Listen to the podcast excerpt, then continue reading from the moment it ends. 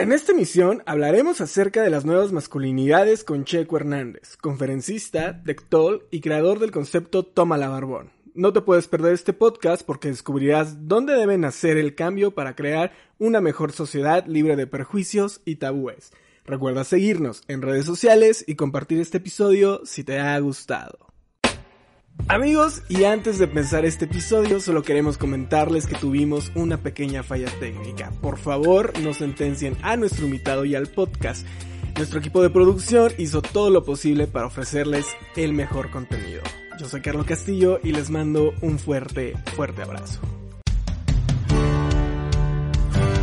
En el arte de charlar creamos un espacio con especialistas, expertos y amigos en el que hablamos acerca de todos, sí, todos esos temas que nos causan enredos en nuestra cabeza. Compartimos nuestras vivencias y experiencias para hacer de tu día a día un momento único. Yo soy Carlos Castillo y es todo un placer estar con ustedes. Comenzamos.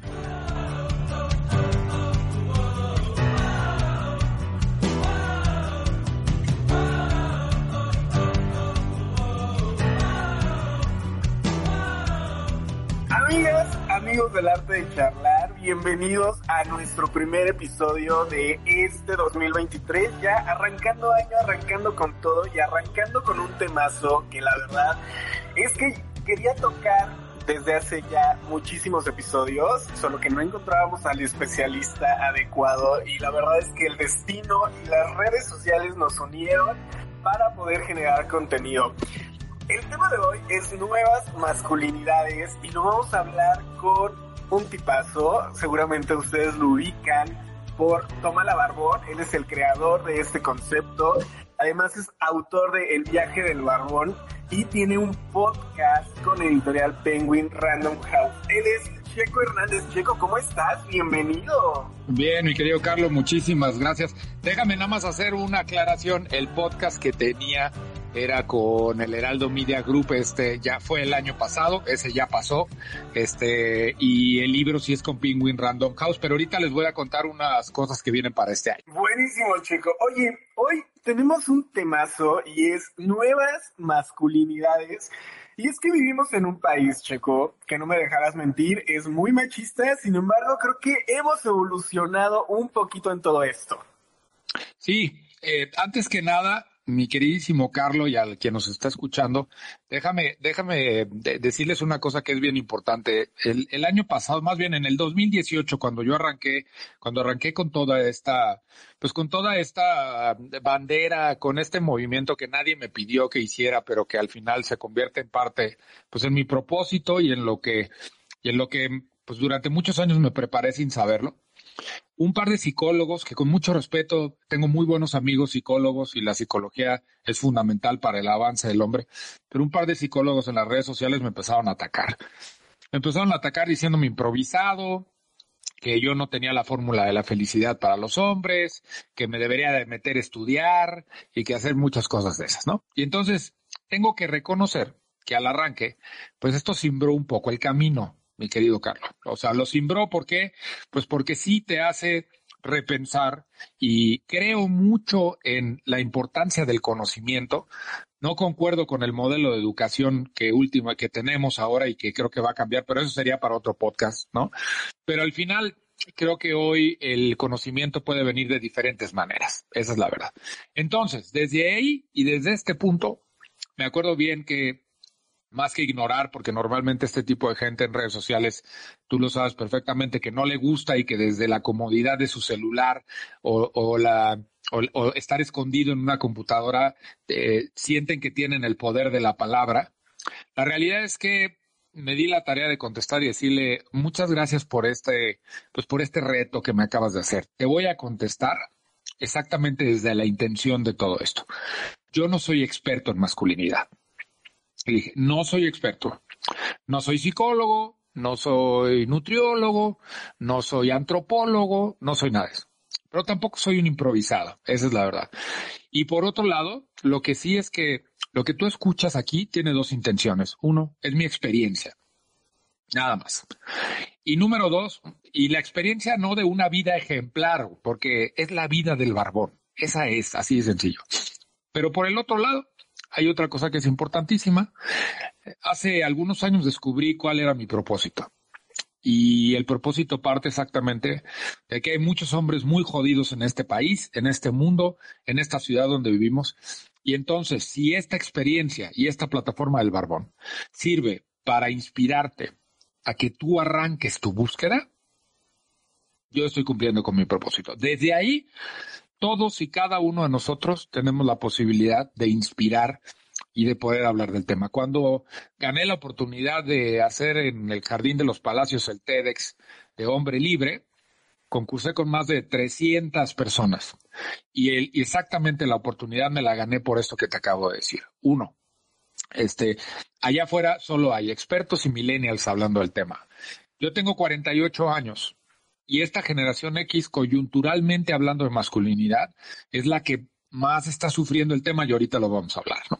Chircuas menciona algo muy importante y es que la información ya no la, ya no la obtenemos nada más de los libros, ya no la obtenemos yendo a la escuela, la obtenemos a través de todas las plataformas de redes sociales y la verdad es que eso es una maravilla porque realmente nos estamos preparando a través de un reel, de un podcast, de un video en YouTube y eso es algo que ha venido a revolucionar. ¿no? Todo este conocimiento lo estamos adquiriendo de manera simplificada para mejorar nuestras vidas. Algo que mencionas que es muy, muy importante es cómo ser un hombre libre y cómo ser un hombre feliz. ¿Qué diferencia existe entre los géneros? ¿Y por qué a un hombre probablemente le cueste más trabajo ser feliz? Uy, este, tienes dos horas, así, ¿no? ahí te va, ahí te va. Digo, tenemos cuarenta y tantos minutos, eso es un hecho. A ver, felicidad, es que vamos arrancando por la definición de felicidad, ¿no? O sea, y ahí sí hay eh, mucha información alrededor de la importancia de la felicidad. Déjame decirte una cosa, existen 27 emociones reconocidas para los seres humanos en la psicología, eso no me las inventé yo. Y de estas 27 emociones, parece ser que el hombre, el género masculino, solo conoce dos, estar feliz o estar encabronado, ¿no? Entonces, la felicidad mi queridísimo Carlos, es solo una parte de la vida. Es una parte. No es el objetivo y la jornada de vida al 100. El que te diga que vive para ser feliz toda su vida, te está mintiendo. Vamos empezando por ahí.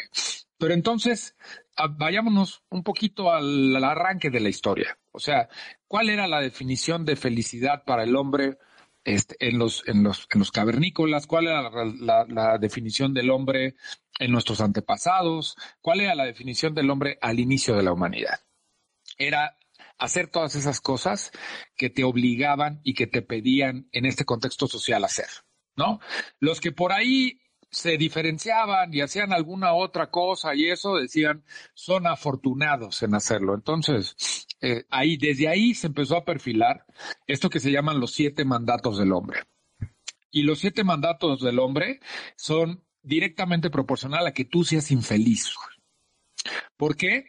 Porque te perciben y te construyen cómo debes de ser en una sociedad que nos tiene, en el buen sentido de la palabra, con el ojo aquí y con la pistola aquí. Y entonces eh, tuve la oportunidad el año pasado de grabar con Vanessa Coppel un podcast que va a salir en el taller de Vanessa Coppel. Y una de las cosas que platicábamos es, eh, no vivimos en una sociedad este, de patriarcado. Eso es una mentira. Y Vane lo definía como esta es una teoría incendiaria completamente. Ya más adelante te contaré con más detalle, pero lo importante de eso es que definimos que ser hombre en esta época representa un reto mucho más fuerte de lo que era hace 30, 40, 50 o 60 años. ¿Por qué? Porque el mundo está malentendiendo y confundiendo equidad, igualdad, muchas de esas cosas que están pasando ahí. Y tristemente, el feminismo surge de una lesión social, no tristemente surge de eso, sino tristemente, coma, el feminismo surge de una lesión social. La masculinidad, esta nueva masculinidad, surge del atraso en el que nos vemos como género. Y entonces voy a regresar al tema de la felicidad. Es que estamos tarde en muchas cosas. O sea, estamos tarde en muchas conversaciones. Te digo una cosa, mi queridísimo Carlos, no nos hemos subido a la, a la conversación del feminismo todavía. Y con muchísimo respeto a mis, a las, a, las mujeres que me están escuchando, hay mujeres que están tomando ventaja sobre eso. Eh, y, y la balanza de estar así se está yendo ahora del otro lado. Y entonces el otro día en otro podcast que me invitaron me decían, pobrecitos de ustedes. Y les digo, no, no pobrecitos. Pobrecita de la sociedad. El mundo no va a avanzar si nosotros no avanzamos. Y entonces Ingrid Coronado en un segmento que tuve con ella y Tamara Vargas en MBS el año pasado me decía, pero ¿cómo? Si el mundo está diseñado para ustedes, Carlos. Carlos, ¿por qué, güey? O sea, ¿por qué dices que pobres de ustedes? Claro, pero está diseñado, ¿sabes para qué? para estos hombres en este formato tradicional, para estos hombres oprimidos, para este hombre para el cual el fin de semana y la felicidad, ¿sabes qué representa, hermano? Ir a empedarte jueves, viernes, sábado y domingo, tener tres viejas, ¿no? Este, que te vayas al golf, que tu vieja te deje estar chingando, ¿no? Este, eh, callarla con una camioneta, mientras más grande y más chingón es tu coche, estás a tu madre. Y ojo, quiero hacer una aclaración. No quiere decir que a mí no me gusten los coches, me encantan, güey. Pero para mí el coche no es demostrarle al otro cabrón que yo soy más chingón que él, güey. Entonces, reconfiguración del tema de la felicidad. ¿Y sabes qué es la felicidad? La felicidad es ser tú, güey. Pero te tienes que meter en esta jornada. Y es lo que no queremos hacer los hombres. No nos queremos meter a trabajar adentro porque qué hueva, porque ya tengo 50 años. ¿para qué me meto ya? Mejor sigo en automático con esta vida con la que voy. O sea.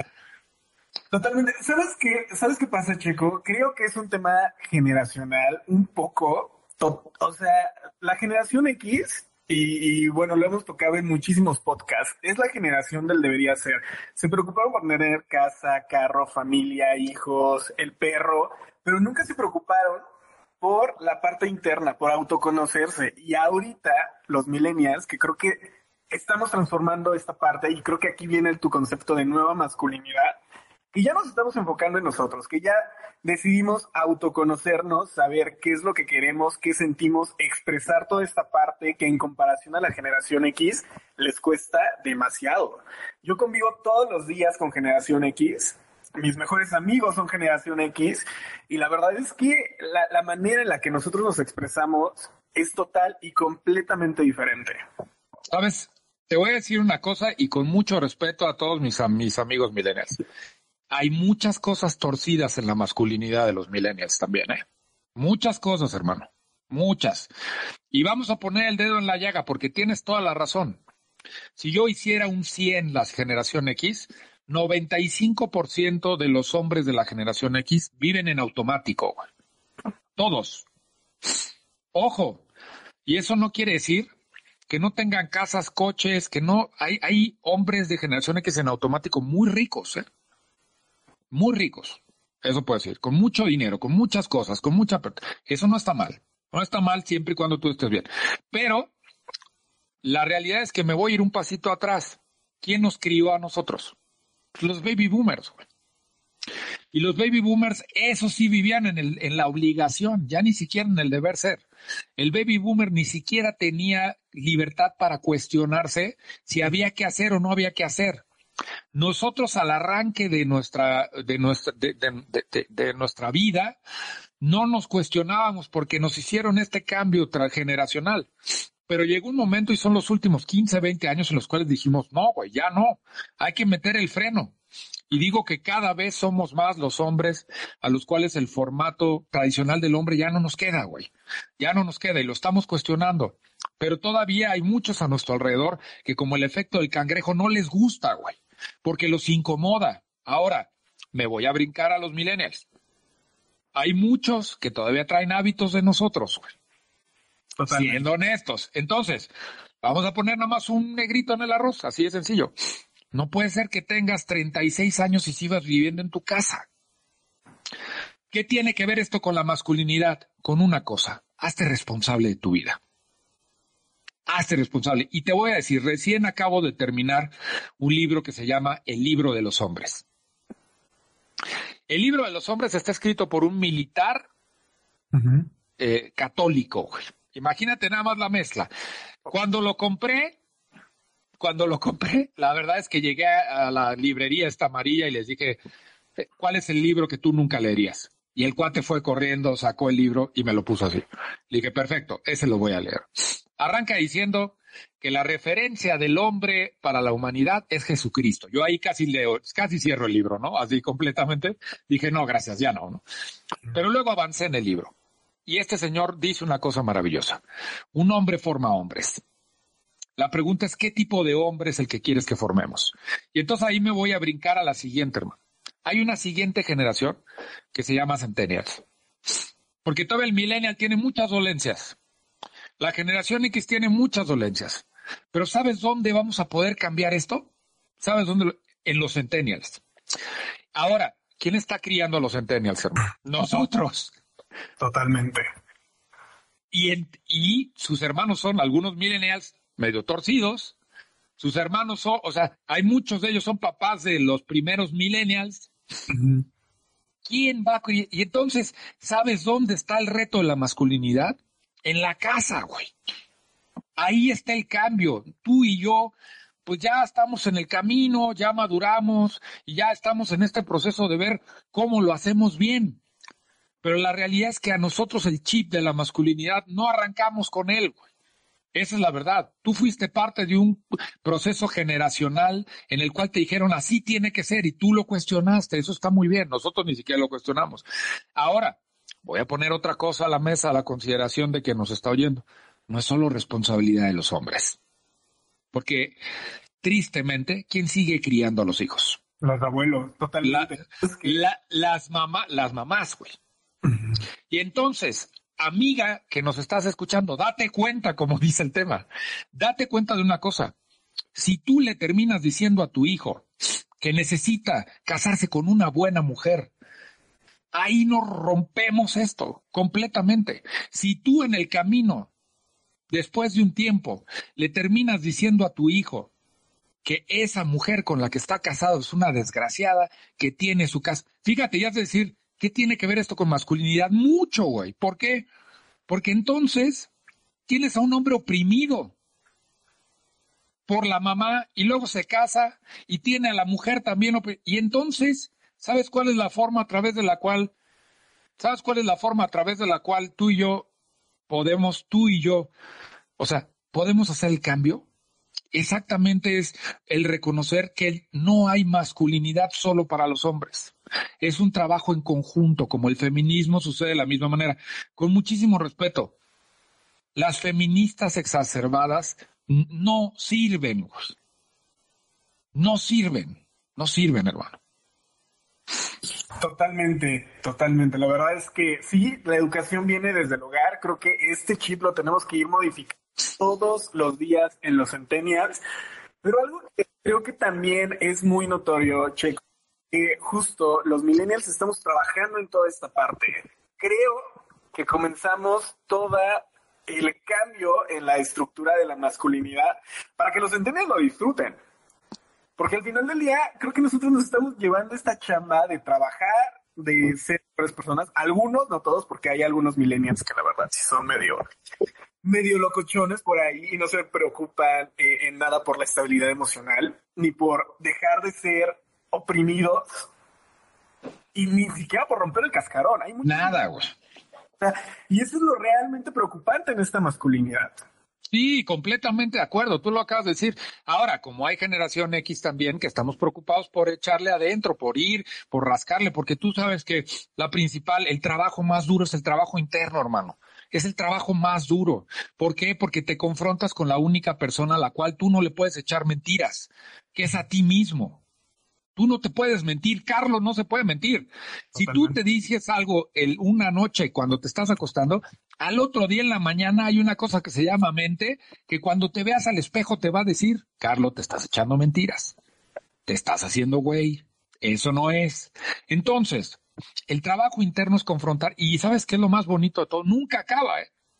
es de todos los días, no hay descanso pero paga muy bien. Y es, y es lo que pasa, muchos de esos. Entonces, muchos de los de la generación X, pues no, ni saben, ni quieren, y entonces siguen movidos en un mundo en el cual vamos a regresar.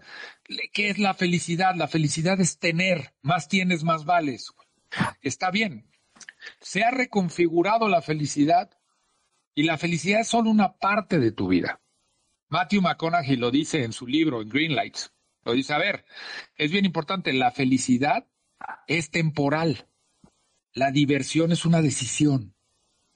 O sea, ¿cómo me voy a divertir cuando estoy en un momento de incertidumbre? No te estoy diciendo que tienes que estarte riendo todo el día. Lo que te estoy diciendo es que hay que aprender a transitar eso. Hay que aprender a caminarlo. a mí hay una analogía que me gusta muchísimo, hermano, y es, ¿qué sucede en una tormenta en el mar? La parte de arriba, y en la de abajo, calma. Las emociones son lo, es lo mismo, ¿eh? Tú, si tú logras hacer que a pesar de que arriba la tormenta esté dura, abajo no pierdas la paz, eso es bien importante. Es bien, bien importante. Pero entonces ahí me voy a remontar y a mis amigas feministas me encantaría hacerles la siguiente pregunta. ¿Cómo va a pasar esto? ¿Cómo? Si en esa casa en la que tú vives, yo soy responsable de cargar con el 100% de los gastos y de todo. Ah, no, pues entonces tú... No, güey, ¿por qué? O sea, ah, entonces no te estás haciendo responsable. Y hay que tener muchísimo cuidado porque hay muchas mujeres todavía allá afuera que van a las marchas, pero en la casa tienen un cabrón oprimido. Tienen un cabrón que no puede ni decir pío y que sí, pues en el camino se empeda tres días a la semana y llega y le pega, güey. Híjole, o sea, yo, yo sí, yo sí, este año ha sido, perdón, el año pasado fue un año de cambio de perspectiva completamente, porque la masculinidad no, no solo somos nosotros los hombres, es todo lo que nos rodea, pero pero, pero tienes que romper muchos lazos. Y te digo una cosa, eh, el mismo Matthew McConaughey lo dice, la vida no es un concurso de popularidad, güey. Y hay mucha gente que se para todos los días, y ahora con las redes sociales más, y hay muchos hombres que se paran todos los días pidiendo que les pongan la medalla de Superman, güey. ¿Para qué? ¿De qué te sirve, Carlos, la medalla de Superman? ¿A ti te sirve? De absolutamente nada, chico. La verdad es que no tiene caso, o sea, por... ¿Por? O sea... Quiero entrar, chico, en algo que me llama mucho la atención y es que, no sé, tú ya nos dirás, ¿los niveles socioeconómicos tienen que ver con la opresión masculina? ¿A qué sí, sí. por ejemplo, vemos muchísimas personas de un nivel socioeconómico medio bajo que justamente esta parte que tú mencionas, está la mujer que espera que la mantengan, que, ojo, también hay algunas analaos que y de repente estudian mientras se casan, ¿no? Ojo, nadie las está criticando, está bien, si para ellas es ser feliz, está poca madre, pero el nivel socioeconómico tiene que ver con esta masculinidad, con esta opresión. A mí me ha tocado convivir muchísimo eh, y ver algunos casos de personas con menores recursos en los que eh, cuando ellas hablan, se expresan, siempre esperan que el hombre los mantenga. Vemos estos programas de televisión que salen a las seis de la tarde, donde todos los personajes de las entrevistas son mujeres golpeadas, son mujeres eh, que esperan que las mantengan, son mujeres que les son infieles, ¿no? Todas estas características que tú nos acabas de mencionar están en un nivel socioeconómico, pero ¿es real que se ve más en esto o es una simple cortina? No, yo, yo, yo no le llamaría, y sería muy interesante hablar con algún antropólogo sobre si históricamente ha sucedido esto, pero yo no le llamaría una cortina. A ver, vamos, vamos haciendo, vamos cortando, vamos haciéndole capas a esto. Latinos, europeos, eh, americanos, el resto. Vamos hablando con los de los latinos, ¿no? O sea, fíjate nada más una de las cosas importantes. Y, la misma Vane no, no, me lo, nos lo comentaba el día que tuvimos la oportunidad de hacer ese podcast. Vámonos a, vamos a ser latinos y vamos a hablar de la religión. Yo sé que religión, política y deportes, güey, uno nunca queda bien. Pero no importa, aquí le vamos a entrar. a ver. Aquí la verdad es que le tiramos a todo, chico, así que nos podemos dejar ir. Dale, pues vamos a dejarnos ir. Entonces vamos a hablar de la religión católica. Vamos a hablar. Entonces, a mí me hicieron una pregunta. ¿Te sabes la historia de Jesucristo? Yo digo, sí, claro. Pues está bien, me la, pues me la metieron con sangre, güey. O sea, este, pues desde, desde pequeño, ¿no? O sea, sí me la sé. Me dice, ok, ¿qué sucedió después de la crucifixión? No, pues ta, ta, ta, o sea, ¿no? este, eh, se fue al cielo y, este, resucitó y, y la Virgen María tan poderosa que la Virgen María subió sin haberse muerto, o sea, sabes, en cuerpo y alma subió. Y me preguntan una cosa, ¿y José? A ver, déjame preguntarte, hermano. ¿Sabes después de eso que pasó, de la resurrección de Cristo, qué pasó con José? No, ni idea. Creo que es un personaje que se quedó perdido en algún punto de la historia. ¿Qué pasó con José? O sea, y has de decir, ay, ¿eso qué tiene que ver? Tiene mucho que ver, güey. ¿Por qué? Porque vamos analizándolo desde diferentes perspectivas. O sea, eh, José, pues, fue, fue un, pues fue un, el tercero en discordia de todo esto, güey entre Jesús y María se da toda la onda y entonces eh, nos preguntamos, ¿y esto qué tiene que ver? Tiene que ver muchísimo, güey. Porque entonces yo me pregunto, ¿por qué el tema de la Virgen María? Y entonces eso se transfiere a lo inmaculadas que tienen que ser las madres. Y es uno de los mandatos, ¿eh? O sea, no importa lo que sea, tu mamá siempre tiene la razón, güey. Y entonces desde ahí hablamos, y entonces eso vámonos a los niveles económicos. Más abajo, la jefa es menos discutible, ¿eh? Y entonces no importa que tú seas un borracho, pegador, lo que sea, pero siempre a tu mamá hay que tenerle mucho respeto. Pero no, y entonces yo, ¿por, güey? Y esto, hay casos, honestamente, de señoras que le destruyen la vida a los hombres. Y entonces, ahí, ahí es donde la cosa va. ¿Y qué, qué crees que sucede? El cuate pues, viene de una mamá opresora, de una mamá desde el chantaje, desde la manipulación, desde la violencia, y perdón por decirlo, desde esta violencia con amor, donde te dice, yo hago todo esto por ti, te, te lavo, te plancho, te hago todo para hacerte un inútil, y el inútil se quede aquí conmigo, yo solo te mando a trabajar, y entonces ahí te vas, ¿no? Y entonces, ¿qué sucede? ¿Con quién se casa el güey? Con una mujer igual. Con una igual, güey. O sea, y sabes qué, es bien duro romper el patrón, porque si rompes el patrón, Vanessa lo decía en su podcast, le quitas la pertenencia a la mamá, güey. O sea, y rompes el patrón y te casas con una mujer completamente diferente a tu mamá, y entonces, ¿qué sucede? Tienes a Massinger Z y a Godzilla así, güey, ¡pum! Y tú en medio peleando. Y no por favor, no me malentiendan, no es pobrecitos de los hombres, pero es una realidad histórica. Más abajo en la población, más duro es todavía eso. Y entonces, señoras, con muchísimo respeto, ¿en qué momento vamos a romper eso? ¿En qué momento le vas a hacer, le vas a dejar de hacer de comer, le vas a dejar de planchar, lo vas a dejar de hacer un inútil? ¿Por qué? Porque un hombre adulto es un hombre autosuficiente. Es el güey que se sabe hacer de comer, que se sabe planchar, que sabe, que sabe hacer todas esas cosas. Yo no sé planchar, por ejemplo, pero te voy a decir una cosa, a partir de esto, pues ya voy a empezar a aprender a planchar. ¿Qué pasa? No pasa nada. Es una habilidad que hay que tener, saberte hacer de comer. Por eso a los hombres no les gusta estar solos porque te hicieron inútil desde tu casa y porque la responsabilidad de la mujer era atenderte por, güey. Y entonces cuando entra la conversación de, la manutención, de, la proveeduría, es claro que la mujer voltea y dice, yo hago estas 60 cosas y aparte quieres que ponga el 50% inútil.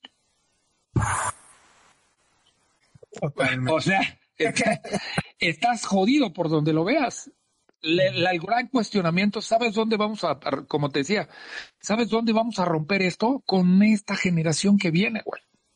Ahí hay que romperlo. Checo, se me viene a la mente algo bastante interesante y creo que importante ya eh, en esta sociedad y es la diversidad sexual. existe la heterosexualidad, la homosexualidad, etc, etc, toda esta bandera de colores.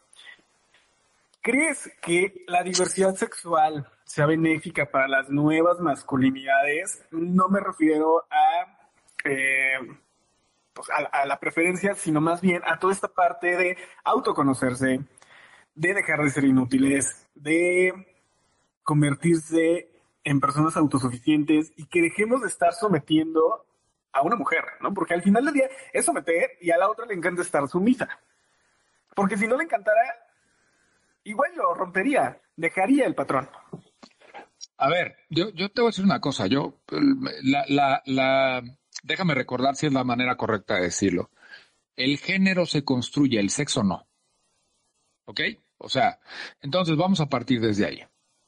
Porque hemos hablado de la relación que existe entre los hombres y la masculinidad y las mujeres y el feminismo. Pero está otro, este, este otro, eh, es que no quisiera decir género, porque son muchos géneros dentro de una comunidad, ¿no? O sea, está este, está este otra comunidad, vale la donde la comunidad LGBT. Ok. ¿Cómo nos relacionamos los hombres con, con la comunidad gay? Bien importante. Eh, creo que si no hemos podido solucionar lo de las mujeres, estamos todavía muy lejos de solucionar lo otro. O sea, muy lejos todavía. Hemos aprendido a convivir. Y sí, ahí sí tengo que reconocer que más abajo en las generaciones, partiendo de los millennials, partiendo de los centennials, esto resulta ser ya más parte de la vida cotidiana. Pero la realidad es que a nosotros, a nosotros nos costó trabajo y a muchos les sigue costando mucho trabajo. Y parece ser, lo cual es, es terrible, que tener un amigo gay es como un trofeo, güey, para ti. Porque, ah, eres diverso de pensamiento. Yo te pregunto, ¿tienes algo en común con él realmente?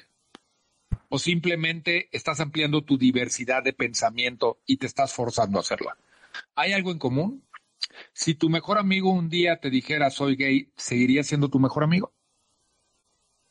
¿Seguirías yendo a hacer con él las mismas cosas que haces? El 100% te va a responder que sí. Ok. De fondo, hablemos de fondo. Hablemos en la esencia, hablemos en el diseño, porque te voy a decir otra cosa. Uno de los siete mandatos del hombre para esta construcción social tiene que ver con la heterosexualidad. A nosotros nos dijeron, nada tiene que ver con que decidas eh, ser gay o ser trans o ser eso, nada tiene que ver. A nosotros nos dijeron, que no podíamos explorar nuestra sexualidad. Fíjate nada más lo cabrón de eso. No podíamos explorar nuestra sexualidad. Eso, obviamente, ¿qué fue lo que empezó a hacer, hermano? Se empezó a hacer que el mundo de, de, o sea, el salir del closet en el buen sentido, pues fuera salir del closet. O sea, desde la definición de los mandatos te aventaron al closet a ti si no pertenecías a este mundo de los hombres. Y a nosotros, quienes nos, somos etéreos, nos quedaron, o sea, heteros, perdón, nos queda, nos quedamos en el nunca, nunca puedes explorar tu sexualidad y explorarla desde esta perspectiva de conocer qué te gusta, dónde está el placer, qué lugares tienes. Y entonces hay güeyes bien limitados en esa madre, para los cuales el sexo es simplemente llegar y yo ser el poderoso. Y es decir, eso ya no pasa, Barbón. Claro que sigue pasando. Yo siempre en las conferencias pregunto, levante la mano aquí quien ha ido un sexólogo. levante la mano quién fue al sexólogo por tener broncas de difusión eréctil. Levante la mano quién fue simplemente porque estaba preocupado porque no, no se conoce. Uno o dos, hermano, siempre. Siempre. Así pasa uno o dos. Y le pregunto, ¿qué te, ¿por qué fuiste? No, es que estaba teniendo broncas con mi, con, con mi, con, con la potencia sexual, güey. O sea, por, güey. A ver, la gran belleza del mundo de las mujeres y del mundo de la comunidad es que se conocen perfectamente, saben qué botón hay que apretar, cuál no. Cuando estás en una relación, cuando estás en, la, en, el sexo, digámoslo así. O sea, hay un podcast maravilloso de Muriel Hernández que se llama The F-Talk. Por favor, escúchenlo. De verdad, por favor, escúchenlo. A los hombres le estoy diciendo. Entonces, a ver, amigos del otro lado, tener un amigo gay no es un trofeo. Fíjense nada más, o sea, es, si no estás preparado, prepárate, porque luego llegas al trabajo, carnal, ¿y qué pasa? Ah, no, ¿sabes qué? Y Arturo Calzada, muy buen amigo que es speaker, también me lo dijo un día. Los gays no podemos ser directores, güey. Y yo, ¿por, güey? Me dice, por dos factores. Hay, la gente percibe que hay una emocionalidad brutal en nosotros y una debilidad al mismo tiempo. Eso va con el principio número uno de los mandatos, que es la racionalidad. Y por el otro lado, si tú eres gay, no puedes ser director en una compañía que no tenga que ver con cosméticos, entretenimiento. Carlos, sigue pasando. Sigue pasando. No cerremos los ojos, por Dios. Totalmente. está pasando. Justo, y aquí viene un, una anécdota, va a parecer chiste, pero es una realidad. La gente sabe que yo me dediqué más de ocho años a medios deportivos, estuve en Televisa, estuve en W Deportes y estuve al frente de un montón de cosas. Pero, pero, ojo, en televisión, a mí me resguardaron en un solo puesto por mi preferencia sexual. Y sí, señor, aquí ya está saliendo, qué padre, qué padre que ya están estos nuevos medios. Porque me guardaron ahí y me mantuvieron con un sueldo durante cuatro años de menos de 10 mil pesos mensuales, que tú sabes que 8 mil pesos mensuales te alcanza para nada, ni siquiera para ir al súper. Entonces, y, pues es muy complicado y sigue pasando. Sigue pasando porque las cabezas que están al frente son los dinosaurios, número uno, son heterosexuales que no vayan más allá de lo que tienen que ver y porque siguen teniendo muchísimos tabúes en todo desde sentimientos, desde conocer cosas nuevas, desde autoexplorarse, como tú lo mencionabas hace un momento, el ir al sexólogo, el saber qué te gusta, qué no te gusta. Creo que los hombres heterosexuales tienen muchísimos tabúes que tienen que romper y que bueno, al final del día ya lo están haciendo, pero creo que les está costando un poquito esa parte. No, no mames, o sea, a un poquito, güey, no, hombre, o sea, es, es peor que Civil War, o sea, carnal, está, está, o sea, hay ves, ves a hombres que no, ni siquiera porque te conviertas en The Chosen, en el elegido y que puedas ver las auras, eso, yo no puedo ver esa madre, pero lo que sí puedo ver es que sí, sí puedo ver cuando un güey está en una lucha interna terrible, güey. Y entonces, en una lucha interna terrible, viene de muchos lugares, o sea, cuando tratas de tapar un hoyo, el otro ya se destapó y luego otro se tapa y otro se destapa y otro, y así, y así pasa, güey. O sea, resulta ser una hecatombe el hecho de que no quieres solucionar todo, porque aparte te dijeron que tú tienes que solucionar todo. Y entonces, ¿la sexualidad dónde queda? Si en el momento en el que te la cuestionas, el primer camino es, ah, eres gay. No, por. A ver, es el conocimiento. O sea, es qué te gusta, qué no. Ah, pues para, no, no, no importa, pues para eso yo tengo gente que me puede ayudar. No, primero te tienes que ayudar tú, eso es lo más importante, de ahí es de donde hay que partir. O sea, y hay gente que no se quiere ayudar. Ayer, precisamente en los últimos meses, hablamos de una cosa. Tienes que hacer las paces contigo para empezar como hombre. Pero te digo otra cosa, tienes que hacer las paz, la paz con tus habilidades también y tienes que hacer la paz con, con, tus defectos y tienes que hacer la paz con muchas cosas.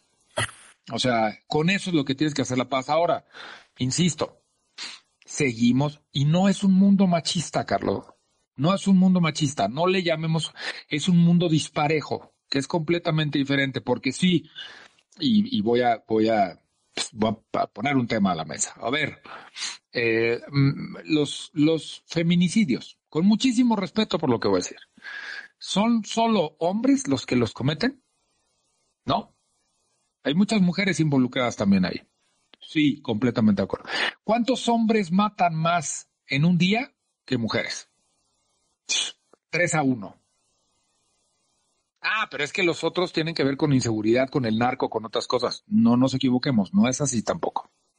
Entonces, a ver, hay una desigualdad total. ¿Y qué es lo que está sucediendo? Y yo que trabajo con empresas, cuando tú les preguntas cuál es la estrategia de equidad, ah, claro, tenemos un plan de liderazgo femenino.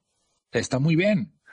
Pero en el momento en el que tú dices un plan de liderazgo femenino, estás desactivando a las mujeres, les estás diciendo, es que son tan tontas que no les podemos dar un plan de, no las podemos poner en el plan de liderazgo con el resto del grupo. Fíjate nada más, o sea, ¿por qué no trabajas un plan de liderazgo completo? ¿Por qué no empiezas a hablar de habilidades? ¿Por qué no empiezas a desarrollar? Número dos, la única forma a través de la cual tratan el tema de la comunidad LGBT, ¿sabes cómo es? En, en el mes del Pride. Nada más, güey. Cuando todas las marcas se pintan de colores y eso es, digo, perdón, marcas, es cagante. Es cagante. Es un, una campaña de, de concientización se hace todo el año. Justo lo platicábamos hace un par de podcasts eh, con el tema del cáncer de mama. ¿Por qué nada más en octubre? ¿Por qué las personas nada más se pintan de rosa en esta fecha? No, es todo el año y el Pride es algo que tiene que ser también todo el año. Debemos estar reflejados, pero algo que pasa con las marcas, Checo, es que las marcas internacionales que están en el país, considero que ya tienen más apertura hacia la comunidad LGBT, en comparación a las que nacieron aquí adentro. Híjole, o sea, pues, o sea, sí, Sí, estoy de acuerdo contigo. Para mí, creo que gran parte de ella sigue siendo solo parte del mostrarle al mundo que soy incluyente, ¿no? O sea, todavía está muy torcido esa parte, o sea, en el buen sentido de la palabra, no lo digo, lo digo torcido porque es falta de información, o sea, falta de un rumbo, falta de una realidad. Sí, salir y decir es como, este, o sea, salir y decir en el mes del Pride, nosotros impulsamos de hacer la marcha, de hacer todo eso, sí, está maravilloso, pero ¿qué estás haciendo en el día a día? ¿Qué estás haciendo en el resto del entorno? Porque no solo tienes que encapsular a la comunidad y tratar de protegerla y que no se dé. O sea, lo que tienes que hacer es aprender a que el, los otros dos grupos que existen también tienen que concientizarse de lo que es la comunidad. Y luego de la masculinidad tienes que hacer que los otros dos grupos se concienticen de la masculinidad. Y estos dos grupos no es en, en, en silos. Y las compañías lo trabajan así. Entonces, es la estrategia de feminismo, claro. Y entonces las mujeres y los espacios y no sé qué. Y entonces, luego, si por ahí va, es el mes del Pride. El otro día, me invitaron de una compañía a dar una plática en el Día del Hombre. Y yo unos minutos antes de dar la plática en las redes sociales, había puesto lo siguiente. Hoy no tenemos nada que celebrar. Absolutamente nada que celebrar. Porque el día, el día que te pongas a trabajar en ti, el día que como género avancemos, el día que entendamos a lo que nos estamos enfrentando, el día que los hombres dejemos de vernos en dos grupos, porque nos vemos en dos grupos, lo, ay, ese güey, qué hueva, sus cosas y, la, y el, grupo de la otra gente que vive en Pendejolandia, esa es la verdad, este, ese día vamos a tener cosas que celebrar. Y bueno, no te quiero decir, Carlos, haz de cuenta que salí encuerado en las redes sociales, hubo cuates que se ofendieron, güey. ¿Cómo puede ser posible que no celebres este día. Le digo, no, yo no hay nada que celebrar. No, el hombre no necesita un día. El hombre necesita 364 días para trabajar. Estamos tarde. Cabrones, por favor. O sea, dense cuenta de lo tarde que estamos. Y, y, muchos no tienen la solución y ni la quieren tener, güey. Afrontemos lo que como género nos está tocando en este momento. Porque hay una cosa antes de esto. Antes de ser hombres, somos seres humanos. O sea, si partes de ahí, esa es la realidad en la equidad. Seres humanos, no géneros y grupos. ¿Y qué es lo que sucede? Fíjate, esto tiene un impacto social tan fuerte que ahora, y es una de las cosas que yo, con mucho respeto, no, no concuerdo tanto con los millennials. Hay grupos de todo, güey. Y todos estos grupos piden derechos, leyes, y entonces cuando todo mundo tiene sus leyes y todo mundo tiene sus cosas y todo el mundo tiene, ¿qué es lo que sucede, Carlos? Es bien fácil romperlas, güey. Entonces, sí, el, güey, a mí no me importa, son 10 pelados y pum. Y como latinos y mexicanos, todavía estamos muy tarde en ese tema del respeto al resto de la gente. Entonces, y tratándonos de meter en estas agendas que lo único que hacen es que complejan algo que ya de por sí es complejo en este país y con este mundo, que es el entender cuáles son los derechos de los seres humanos antes de los géneros. Hay cosas básicas. Es increíble que 2024 años después sigamos teniendo, estemos en estas conversaciones de la importancia de la palabra. Ay, es bien importante que la gente se comunique. Somos la única, los únicos seres vivos que podemos hablar, güey. Y ahora resulta que es un placer, güey. No, es una obligación, es hacerlo así. Que se comuniquen de manera asertiva y efectiva y creo que eso es algo en lo que todos fallan en algún momento. Todos fallan, todos fallamos, fallamos, todos fallamos. Oye, chico, Creo que eh, el resumen de, de, este podcast es invitar a los hombres a que se agarren, lo voy a decir así, los huevos para autoconocerse, para descubrir qué hay adentro y para comenzar cambios. Y aún más importante, para conectar con ellos mismos. No quisiera decir reconectar, porque tal vez muchos de ellos nunca han estado conectados. Sí, claro. Muchos de ellos ni siquiera se han eh, construido. Entonces creo que es una, es una oportunidad bastante buena para comenzar estos cambios, para abrir la mente y para comenzar a cuestionar. Porque muchos ni siquiera se cuestionan el por qué eh, tengo que casarme, por qué tengo que vivir mi vida en un debería ser. Entonces, creo que ese es el resumen de esta conversación. Sí, a ver, este, eh, em, valentía es enfrentarte a ti mismo. ¿No sabes cómo? Busca ayuda. Hay muchas formas para hacerlo. Totalmente. Porque te digo una cosa, está bien, si tú estás jodido, va, pero no jodas a los que vienen abajo de ti.